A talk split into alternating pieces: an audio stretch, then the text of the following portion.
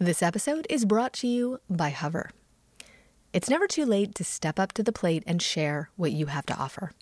If you have a brand that you've always dreamt of building or a business you want to take online, the first step is finding your domain name. Hover makes it super simple with a clear and straightforward user experience, easy to use tools, and truly amazing support from friendly humans. You can buy a domain, set up custom email boxes, and point it to your website in just a few clicks. I literally house all of my nine web domains with Hover, and I absolutely love working with them. If you're ready to get your idea off the ground with the perfect domain name, head on over to hover.com slash hurry slowly to get 10% off your first purchase. Once again, that's hover.com slash hurry slowly to get 10% off. I'm Jocelyn K. Glei, and this is Hurry Slowly podcast about personal and collective transformation. And this season, we're exploring what it means to come home in all the forms that expression can take. So, in the first episode, we investigated the idea of what it means to literally come home, to build a home, to stay in one place, to pick up and move, to stay connected to your existing persona, or to light it on fire and christen yourself anew. And in the second episode, a conversation with Sebene Selassie, we talked about coming home to the body, what that means when faced with chronic illness or pain, how transformation can be as simple and as hard as just allowing the changes that are arising for you to unfold. And also about the ancestral trauma that we're all carrying and how we can acknowledge it and accept it. Today, I want to explore what coming home means on a more energetic level and all of the ways in which we might be unconsciously choosing to create a feeling of unsafety for ourselves that makes it difficult to come home, to come home to our bodies, to come home to peace, to come home to a fuller expression of self. And the way that I want to dive into this topic of safety is by talking about what I think of as bad habit loops. So, within the realm of self help culture, talking about habits and how to build better habits has really been all the rage for some time now. Some of the best selling nonfiction books of the past few years have been all about how to cultivate better habits. But all of these books really focus on the sunny side of habits, daily routines, and things you can do to be more productive or to get more fit.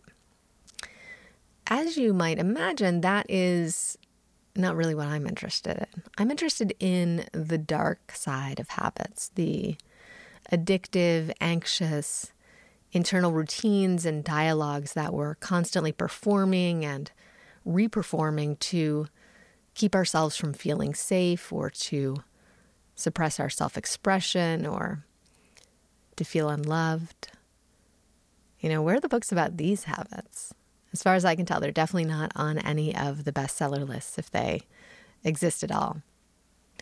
So today I'm going to take you on a deep, dark journey into the annals of Jocelyn history as a way of demonstrating how we can use these bad habit loops to create and then recreate and then recreate a feeling of unsafety or a feeling of not being at home or a feeling of not being able to express ourselves.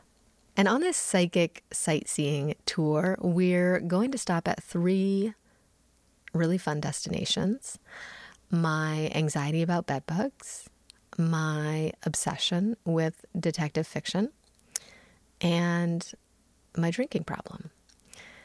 So hopefully that list doesn't have you hitting pause already. I swear I'll try to make it at least a little bit funny, maybe throw in a few existential pratfalls.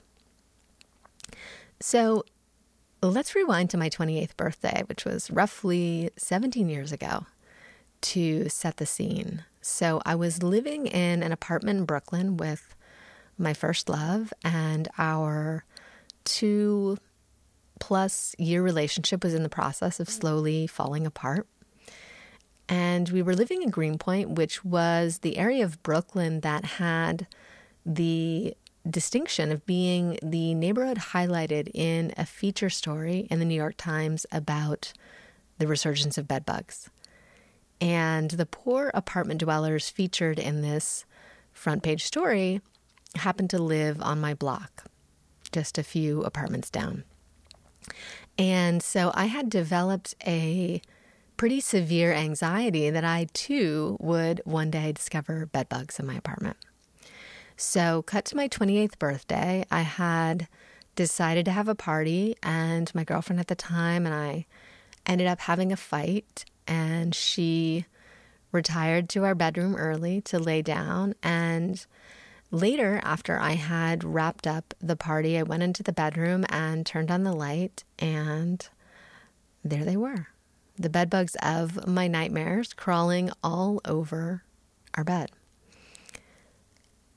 And we broke up shortly thereafter, and I moved into an apartment by myself. An apartment that, by the way, had so much bad karma that I actually got locked inside of it. Not locked outside of it, but inside. But anyway, long story short, my Saturn return, for those of you who are down with astrology, seems to have come right on time. So, for those of you who are not in the know, your Saturn return is an astrological event that usually happens somewhere between the ages of 28 and 30. And it's when the universe sort of crashes into your life, upends everything, and you have to figure out how to reassemble everything in a new way.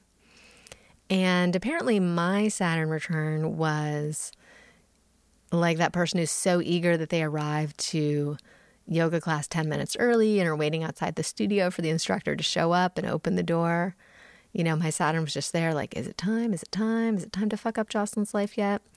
And then I turned 28 and bam, first love destroyed, and now you have bed bugs. And I guess it makes some kind of twisted sense that my Saturn would be an overachiever. But anyway, so what does any of this have to do with habits or feeling at home?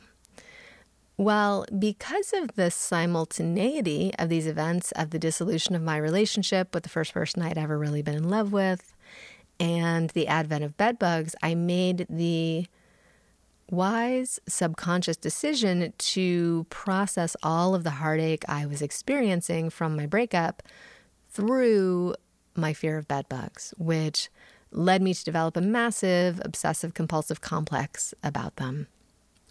So even though I moved away from the apartment where we had originally discovered the bed bugs and in fact moved multiple other times, and even though I got rid of literally almost everything that I owned and a fit of paranoia, I continued to be obsessed with the possibility that I might still have bed bugs, which led to a whole cycle of bizarre habits like constantly checking my bed for signs, constantly checking my body for bites, constantly treating my room with weird things like diatomaceous earth.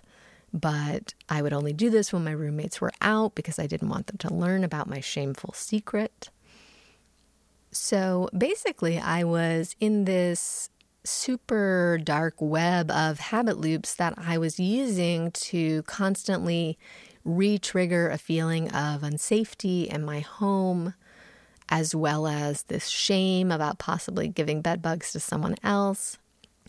And this triggering went on for years and years. Did I actually need to be worried about bed bugs after I moved out of that first apartment where I found them? In hindsight, I seriously doubt it. But did I need to be worried about ever falling in love again and how vulnerable I had felt and how crushing our breakup was? And did I need to create a constant feeling of unsafety for myself again and again so that I would remember this important lesson about never making myself vulnerable again? I think the answer to that is yes, or at least it was yes at the time. To break that down a little more clearly, essentially, I was creating a feeling of unsafety for myself again and again as a kind of protective safety mechanism to protect me from future vulnerability, if you can follow that kind of messed up logic.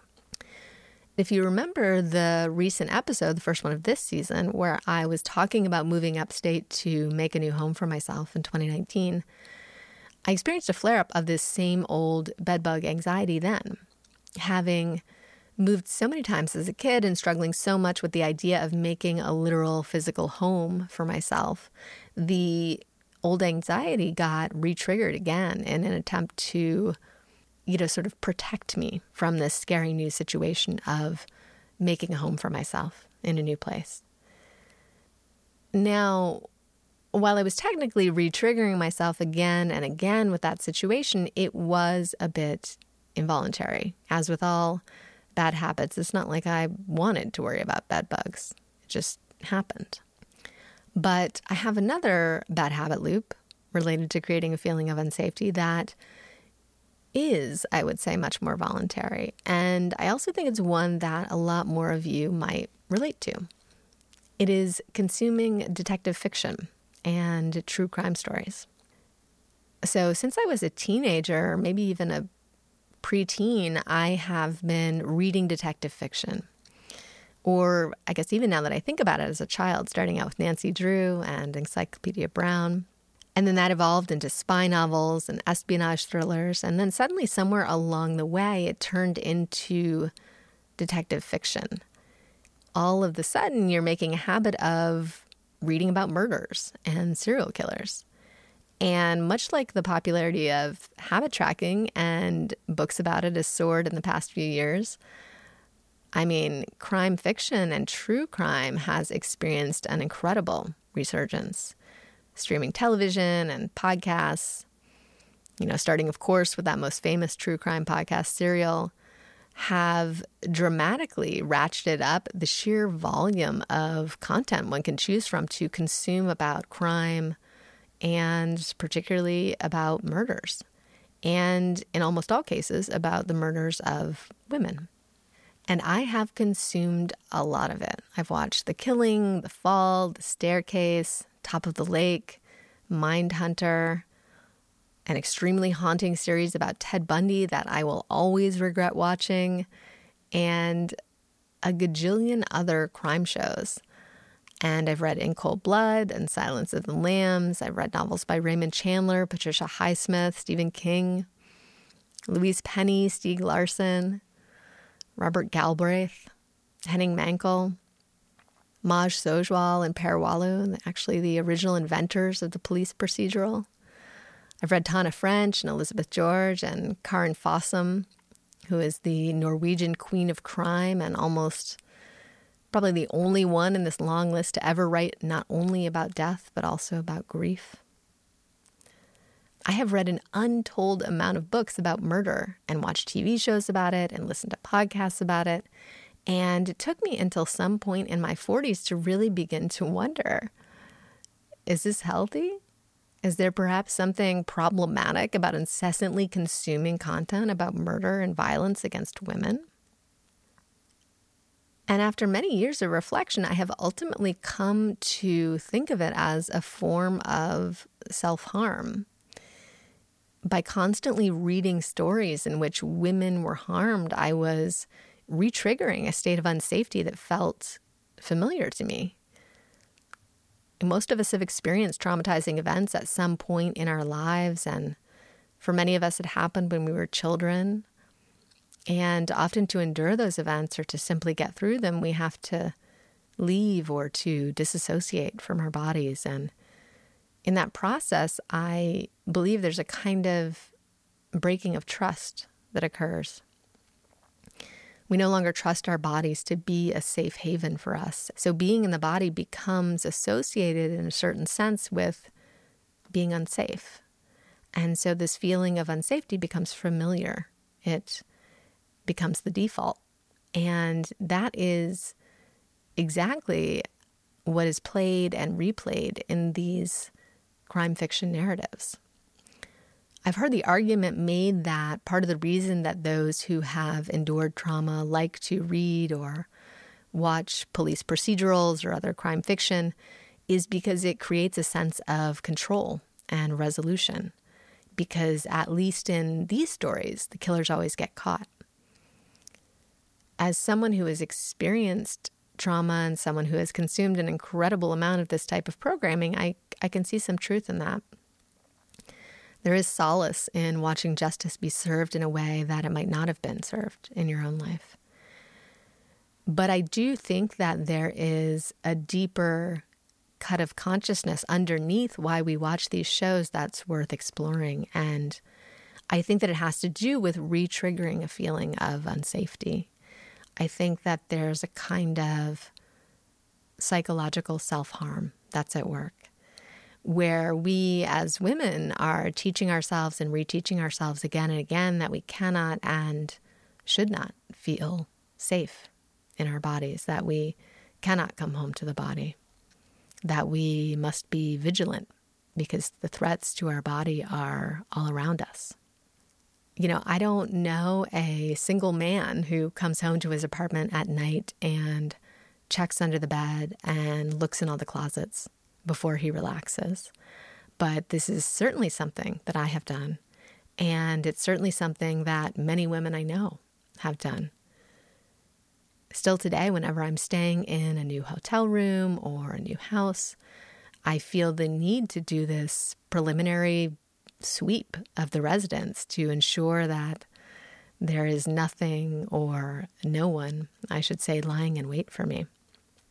And it's literally second nature it has really been instilled in me by consuming untold quantities of this type of media.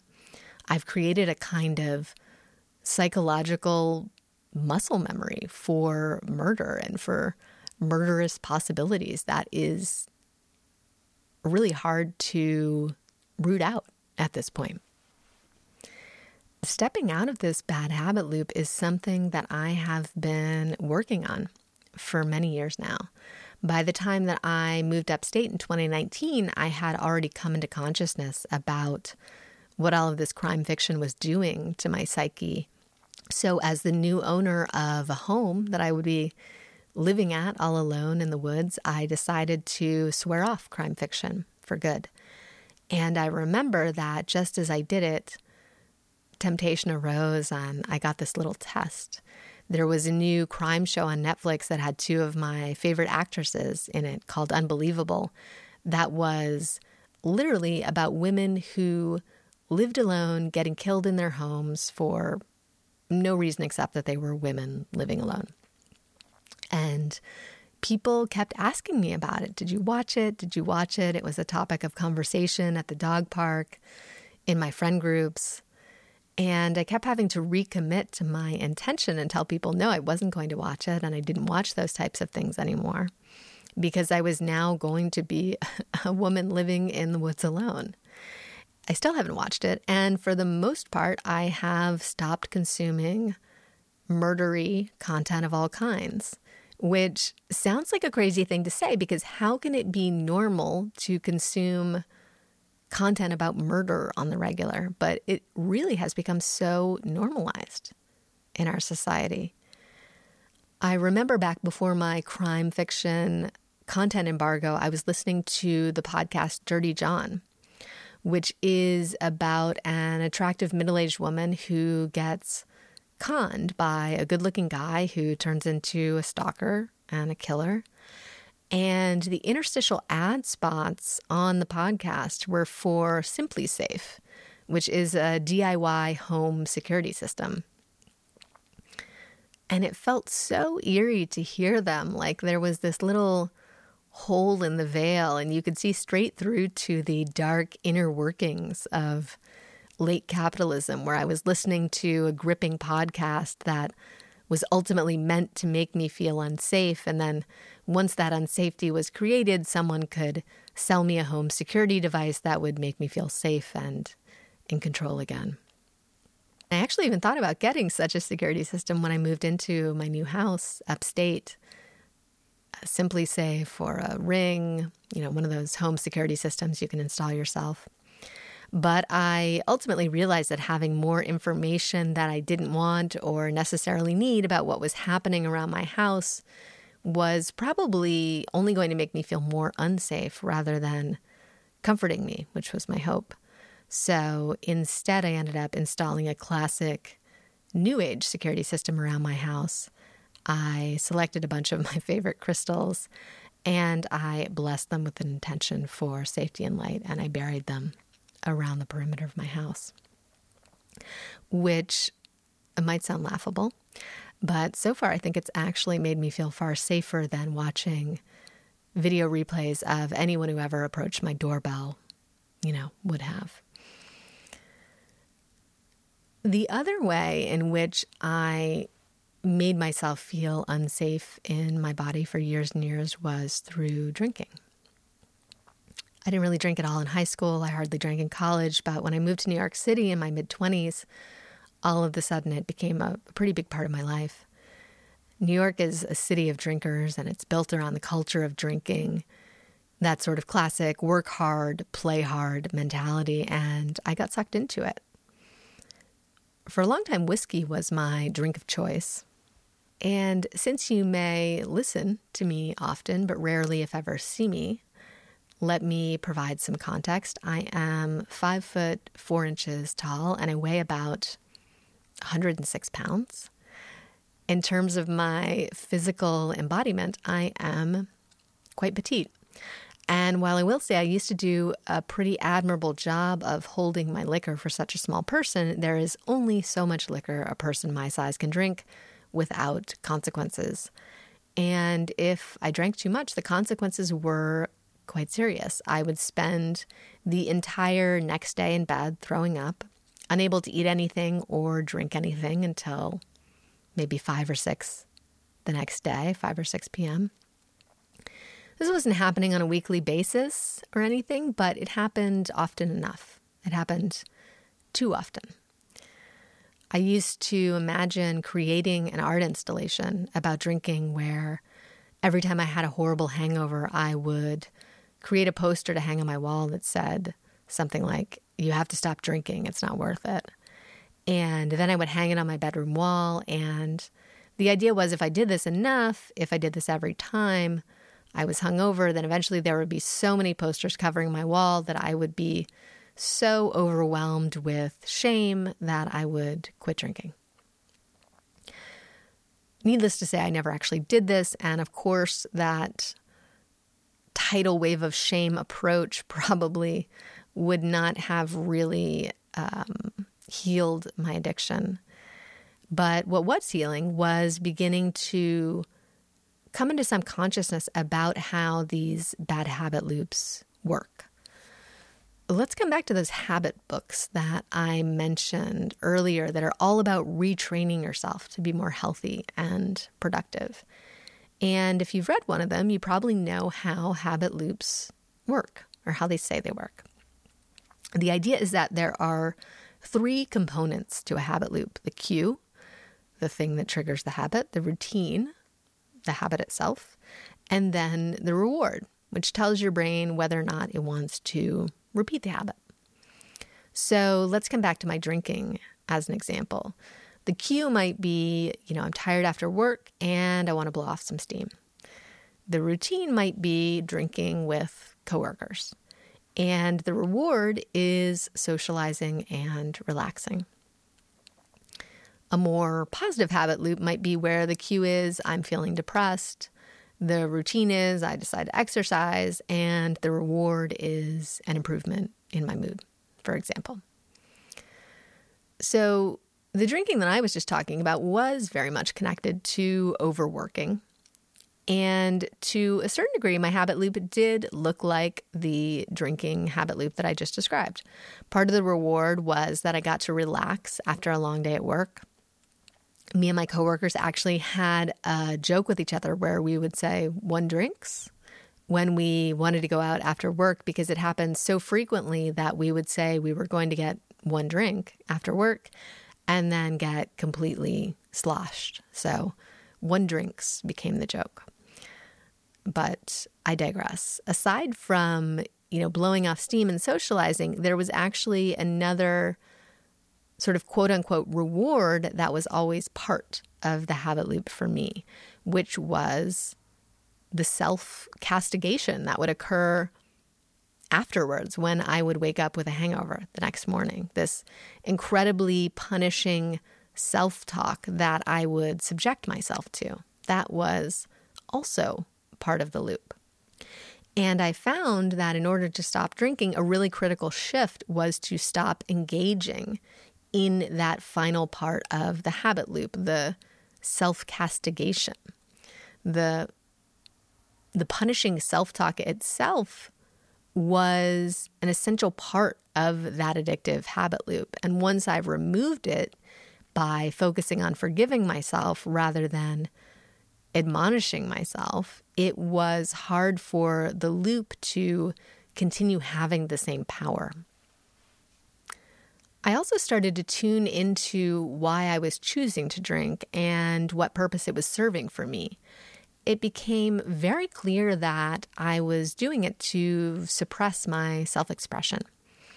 If I drank regularly and if I drank enough, my mind and body would be operating at such a low vibration that I wouldn't be able to really tune into and channel my creative powers. And if I didn't channel my creative powers, if I didn't use my voice, then I wouldn't have to do things that felt scary. And if I didn't have to do things that felt scary, then I would be able to feel safe.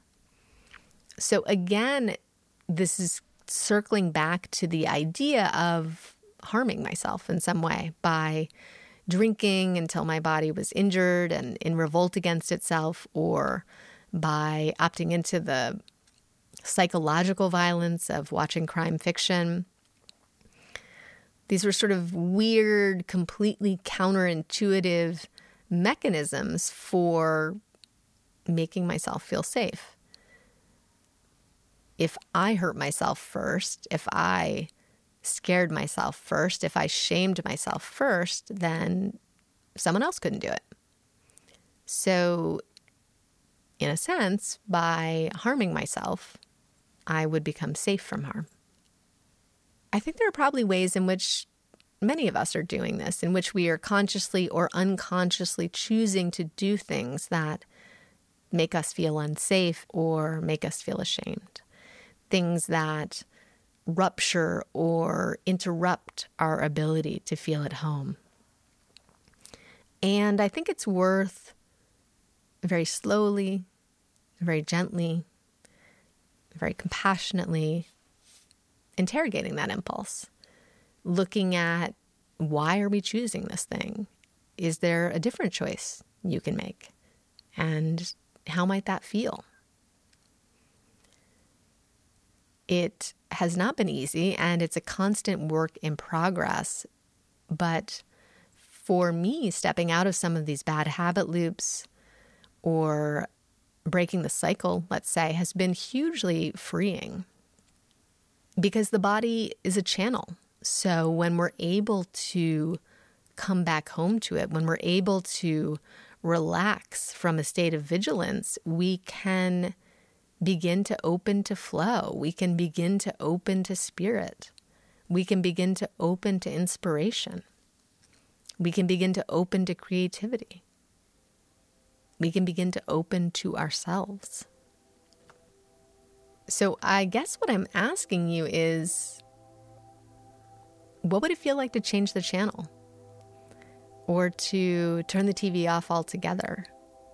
To go from consuming this drip, drip, drip of anxiety and unsafety, whether it's in the form of alcohol or of crime fiction or other violent television or whatever your vice is. What would it be like to replace that with an input that was truly nourishing? What if it wasn't about tuning into someone else's channel, but you were the channel? What would flow in then? That's the question that I'm going to leave you with today. But probably with more to come soon. As I dive more deeply into these questions, I'm getting inspired to cook up a brand new workshop maybe for early next year. So, still working on it, but stay tuned for more on that. And if you want to be in the loop about new offerings, please sign up for my newsletter. You can do that at hurryslowly.co slash newsletter. That's hurryslowly.co slash newsletter if you want to stay in the loop for new workshops and courses and energy offerings and so forth. Thank you to Matt Susich for producing this episode and to Devin Craig Johnson for doing some audio fine tuning. And thank you to you for listening. Until we meet again, remember to hurry slowly.